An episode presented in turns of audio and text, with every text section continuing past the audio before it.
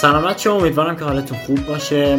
کنار شما این با یه قسمت دیگه از پادکست راه من. داخل این قسمت قراره با دوست عزیزم عرفان سراغی در یکی از مسائل مهم و اصلی که خیلی باهاش درگیرن اما نمی‌دونن دوچارش هستن رو بررسی بکنیم. و اون موضوع چیزی نیست جز وسواس فکری یا OCD خب سلام عرفان چطوری؟ چه خبر؟ سلام عرض می‌کنم خدمت همه کنکوریای عزیز. امیدوارم حال دلتون خوب باشه. من محمد عرفان سراغی هستم. دانشجوی پزشکی دانشکده بهشتی ورودی مهر 1400 در خدمت شما هستیم با پادکست خیلی کاربردی در مورد همون وسواس فکری. و یه سری نکاتی که کنارش میگیم در مورد دیدگاه هایی که یه نفر با وسواس فکری می‌تونه داشته باشه که همون دیدگاه صفر و یک هست و خب ارفان خیلی موضوعات زیادی هستن که میشه در موردش بحث کردم و من بگو چرا این پیشنهاد خودت بود که در مورد وسواس فکری حرف بزنیم دلیلش چی بود اصلا؟ خیلی سوال به جایی پرسیدی. واقعا علتش این بود که من خودم سال دهم به یازدهم دچار این وسواس فکریه شده بودم و خیلی داشت اذیتم می‌کرد. به خاطرش مشاوره رفتم و این حرفا و دوست داشتم بچه ها بدونن که اصلا وسواس فکری چیه چه علائمی داره چجوری می‌تونن بفهمن که اونها هم دچار این مشکل هستن. چون خیلی اصطلاح که درس خوندن رو می‌بره بالا. شما خیلی بازدهی مطالعتون میاد پایین. خیلی باید انرژی بیشتری صرف کنید برای اینکه درس بخونید و واقعا اذیتتون می‌کنه. واسه همین دوست داشتم که کمک کنم. صرفا تجربه شخصیم بوده این موضوع و خوشحال میشم که شما این مشکل رو نداشته باشید. خیلی عالی. ببین عرفان در موردش پس بیا یه ترتیب بندی بکنیم یه سری title رو در نظر بگیریم که طبق این کار بریم جلو و کمک بچه یکی اینکه بیام حرف بزنیم که این وسواس فکری اصلا چیه و چه کار بعد یه سوال یه سری سوال یه سری جواب بدیم به اینکه آقا اصلا وسواس رو چه کسایی دارن؟ خیلی علائمش رو دارن اما نمی‌دونن اسمش وسواسه. فکر می‌کنن این چیز خیلی طبیعیه. دقیقا. یه جا بریم در مورد اینکه چرا دچار وسواس میشیم حرف بزنیم. و بیایم دوباره بپردازیم به اینکه آقا درمان اصلی وسواس چیه؟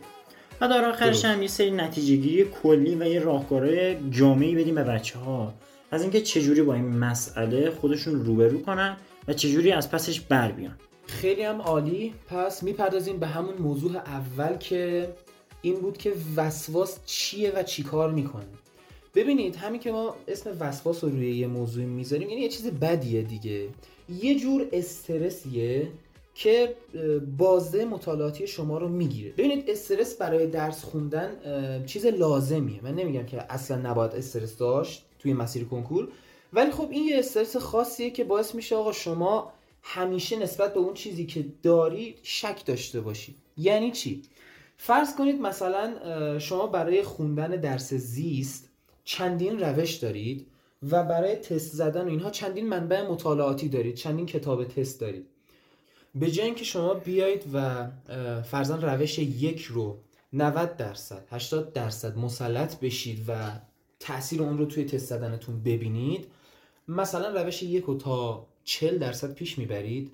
بعد پیش خودتون فکر می‌کنید که خب من الان این رو 40 درصد 50 درصد اومدم جلو. ولی حس می‌کنم اون تاثیری که می‌خوام و نداره. یا مثلا آقای X خانم X یکی از دوستای بنده روش دو رو استفاده می‌کنه و قطعا داره تراز بهتری می‌گیره جواب بهتری می‌گیره درصداش بیشتره. سر همین میاد مثلا روش یک رو ول می‌کنید تا 40 درصد 50 درصدی که پروسس شده میرید روش دوم هم دوباره همینجوری یه مقدار زخمیش می‌کنید و اون هم دوباره کامل کار نمی‌کنید و روش های بعدی تعدد توی منابع. همینجوری این وسواسه هی شما رو می‌خوره. هی باعث میشه که شما شک کنید به اینکه چی جوری باید درس بخونید و این همیشه انرژی شما رو می‌گیره. چون هیچ وقت شما نمی‌تونید روی روش های خودتون مسلط بشید و همیشه فکر می‌کنید که اون کاری که دیگران دارن انجام میدن یا اون روشی که در حال حاضر شما پیگیرش نیستید اون همیشه تاثیرش بیشتره و نتیجه بهتری با اون یکی می‌تونید بگیرید. یعنی کامل نمیان یه مبحث رو نه نه. عمیق داخلش وارد بشن یه روش رو پیش رو بگیرن و به دقت انجامش بدن. و سعی بکنن از اون نتیجه بگیرن. دقیقا به همین صورت خب حالا میریم سراغ موضوع دوم که گفتیم آقا چه کسایی اصلا این وسواس رو دارن؟ علائمش چیه؟ این موضوع ما برای چی می‌خوایم در موردش گپ بزنیم؟ به خاطر اینی که یه سری دچار این وسواس هستن ولی هنوز نمی‌دونن که اینو دارن. و مشکل خب بزرگه. ما می‌خوایم به شما معرفی کنیم بگیم آقا نشونه هاش اینه.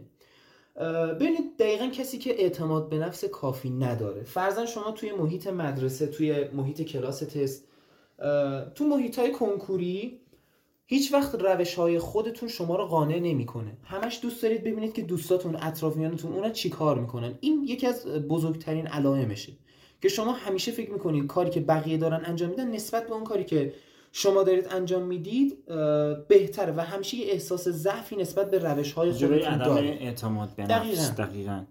من علاوه بر این چیزی که تو گفتی خیلی نمونه های بارسته از وسواس رو دیدم. مثلا اینکه طرف میاد جز به جز یه مطلبی رو می‌خونه خب؟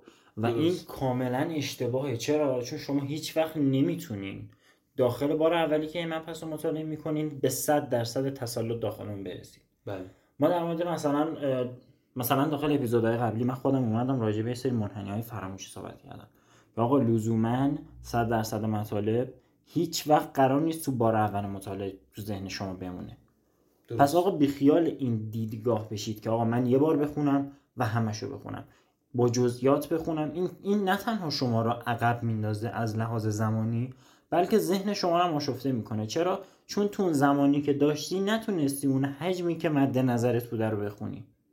درست. پس الان یکی از علائم دیگرم که دوباره جواد بهش اشاره کرد ساده تر بخوایم بگیم اینه که شما مثلا موقع درس خوندن متوجه میشید که یک مطلبی رو بارها و بارها از اول هی می‌خونید. مثلا فرض کنید یه صفحه کتاب جلوی شما بازه. یک ساعت دو ساعت چندین ساعت گذشته و شما هی اون مطلب رو دارید با استرس می‌خونید و همیشه اون رضایت کافی رو از خوندنتون نمی‌گیرید. حس می‌کنید که الان با این که انقدر خوب خونید و انقدر براش وقت گذاشتید هنوز به تسلط کافی نرسیدید. این یکی دیگه از علائم همین پس ما تقریبا بسه... می‌تونیم بگیم که آقا ما به این که چرا دوچار وسواس میشیم هم جواب دادیم دیگه. یکی اینکه آقا طرف روش مطالعاتیش نادرست می‌تونه باشه. درست. اینکه بیاد غلط با این مبحثی که مثلا به مبحث حفظی بیاد مفهومی برخورد بکنه. خب این کار نادرستیه دیگه. دو می‌تونه آقا کلمه به کلمه خوندن علت این وسواس شما باشه. اینکه بیای بیش از حد به یه سری جزئیات که تو نگاه اول واقعا نیاز نیست بهش توجه کنی. بیای صفر تا صدش رو بخوای تو بار اول ببندی. پس شما نباید در همه لحظات جزئیات رو در نظر داشته باشی. بار اولی که می‌خوای بخونی اصلا خودم دانش آموزا میگم. میگم آقا وقتی می‌خوای بار اولی مبحث رو بخونی بیا یه دید کلی ازش به دست بیار بعد برو به جزئیاتش بپرداز بعد بفهم مفهوم چیه بعد میریم جزئیاتش رو با هم بررسی می‌کنیم. یعنی دقیقا یه موقع هایی که بچه ها این وسوسه رو می‌گیرن به نظرم علتش می‌تونه این باشه که خیلی کمالگران. فکر می‌کنن مثلا از همون اول وقتی می‌خوان درس رو شروع کنن باید سریع به اون تسلطی که می‌خوان برسن و می‌دونن عجله دارن. آره مثلا موقع تست دادن فکر می‌کنه وقتی یه بار این مطلب رو می‌خونه همین الان باید بره سراغ تستای اون مبحث و مثلا 80 درصد سوالات رو بتونه پاسخ بده. آره. در صورتی که اصلا اینطور نیست. یعنی این کمالگراییه باعث یه استرس اگزاجره ای میشه. باعث یه استرس بیش از حدی میشه که هی این تشدید میشه. هی هرچی جلوتر میره بدتر میشه. این کمالگرایی نباید باشه واقعا توی درس خوندن. یه وسواس خاصی میاره دیگه. دقیقا. ما حالا تا ما تا اینجا در مورد اینکه آقا اصلا وسواس چیه؟ چرا وسواس می‌گیریم؟ و اینکه چه کسایی وسواس دارن صحبت کردیم. حالا راهکار چیه؟ اینکه بچه ها چجوری بیان یه سری فعالیت انجام بدن که در راستای درمان این وسواس باشه. نظر تو چیه